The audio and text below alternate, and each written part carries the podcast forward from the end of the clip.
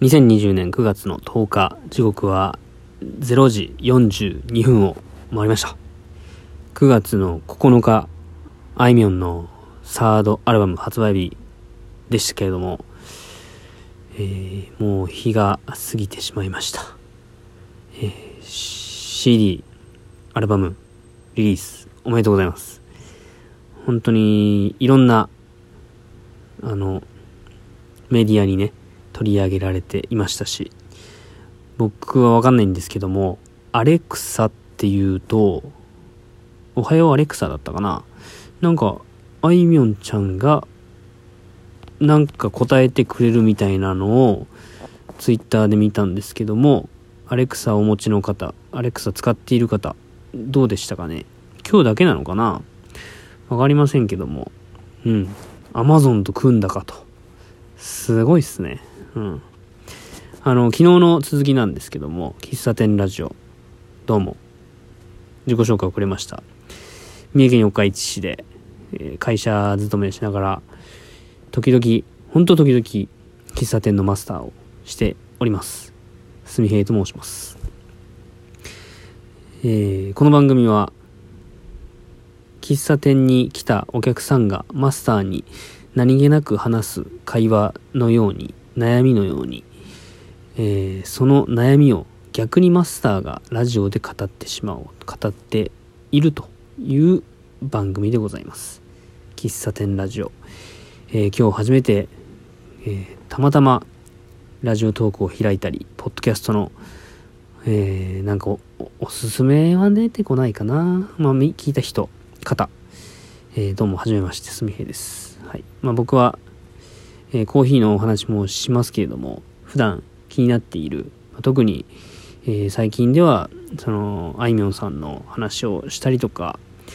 え、お店の話特に喫茶店に行った話とかねそういう話をすることもありますし仕事の仕事の悩みとか、まあ、そういう自分個人本当に自分の身の回りに起きていることについてお話ししております。えー今日で111回目、えー、去年の11月12月ぐらいに多分配信をスタートしたんですけども、うん、やったりやらなかったりと続けまあ何何気にやめずにアプリを消さずに続けているところです。はい。今日はねあの冒頭にもお話ししましたけども、えーシンガーソングライターのあいみょんさんですね。えー、僕があいみょんさんを知った気になったのは多分2年前だと思うんですけども「君はロックを聴かない」を多分 Apple Music でたまたま聞いたのがきっかけでそれから、えー、去年の、えー、6月だったかな？のライブに初めて参加しまして、えー、弾き語りのそれは竹原ピストルさんとのコラボでしたけどね。でその後、まあ今年の2月に大阪城ホールであった、えー、アイミョンツアー19、えー、2019-2020とに2日セミファイナルとファイナルに、えー、行ってで今年5月に弾き語りツアーに行く予定でしたけども新型コロナウイルスの影響で延期になりましてえ今は、えライブ配信だったり CD だったりあとはラジオに出演したりとか、まあ、そういった場面で、え、情報を追っているんですけども最近、まあ、僕が気になってる、まあ、好きだからだと思うんですけども情報がねたくさん入ってくるんだと思うんですけども、まあ、ひいき目に見てもなんか非常になんかいろんな仕掛けをされているなと。でここ本当に今年に入ってより、えー、いろんな方に、えー、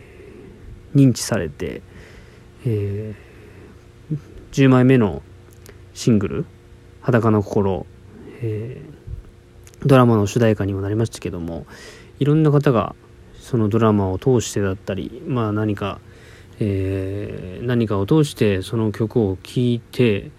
えー、圧倒的にやっぱマリーゴールドがマリーゴールドとか君はロックを聴かないっていうこの2大ソングがありますけどもそれに勝るとも劣らない。ん？劣るとも勝らない。あのバラードのね素晴らしい曲があるんですけども本当に認知されたなと。あのファン歴もっとねデビュー当時から追いかけてた方には及びませんけれども、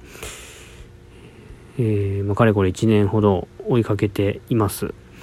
であの僕、まあ、こういう自分の好きなもの、まあ、ファンっていうのは、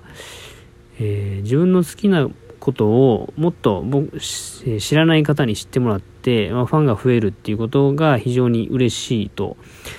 いう思いなんですけどもそれとはま相反する気持ちとして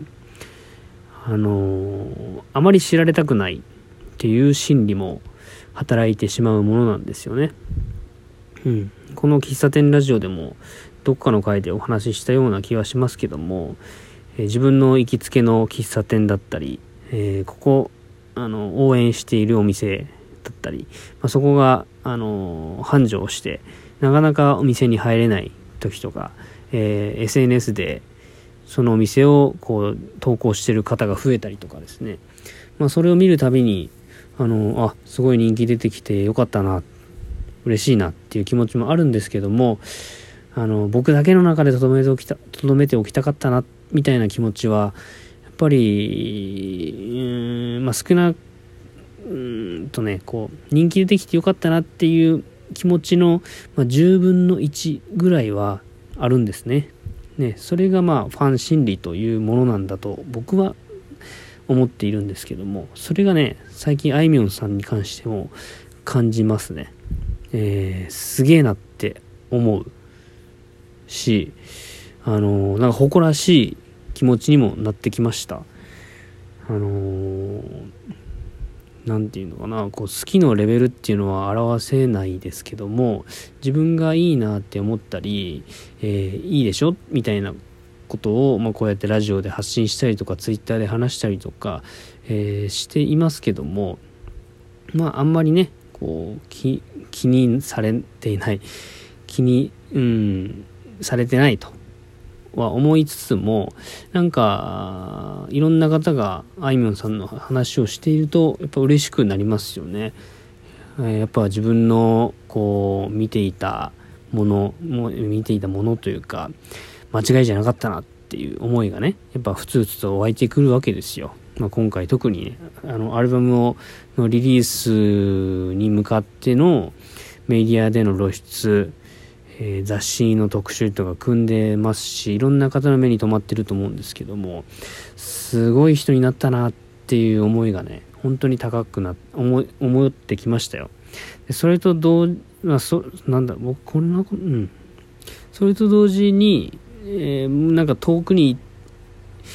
えー、僕が知った時点でもう遠くにいましたけどもより遠くに行っちゃったなっていう寂しい気持ちもある。まあこれはね消せないですよねこういう気持ちっていうのは。うん。なんかそんなことをここ最近いやここ最近というかね思ってます。朝朝思ったのかな。うん。今日なんか朝の、えー、テレビ情報番組に出てたみたいなんですけども、ミトちゃんだったかな？ミミトちゃんと一緒に出てたのかな？うん。アルバムリリースの日なんでね。うん。うん。な、それと、まあ、また話は少し変わるんですけども、なんかファン心理っていうのは、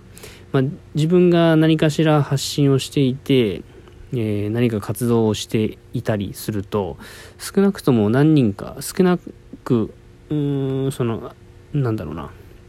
そういう著名な方と比較することは、まあ、無意味だと思うんですけどもやっぱりファンがやっぱいてくれるんですよ。でその方、まあ、逆の立場ですよね。あのファンとして接する僕がいて、えファンとして接してもらう自分がいる中で本当逆の立場になって考えてみた時にあのファンの方にえー、誇りに、誇らしげに思ってもらえるような活動が、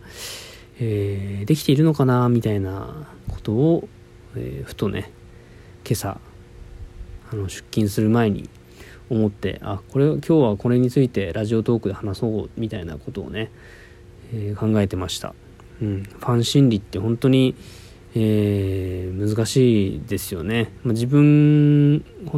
あのありがたいことに自分は好きなことがあってそれにのめり込む、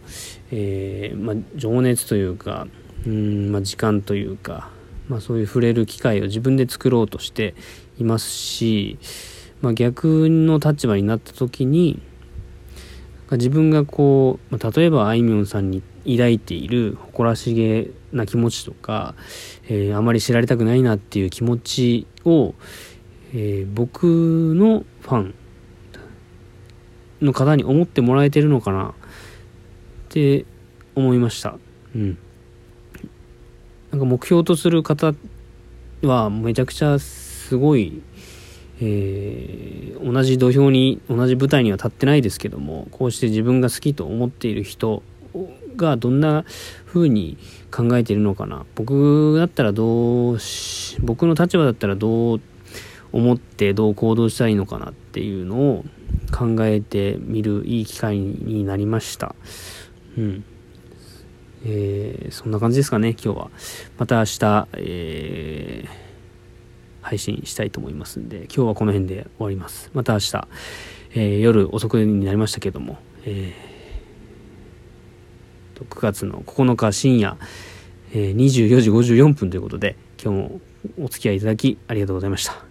えー、皆さん、おやすみなさい。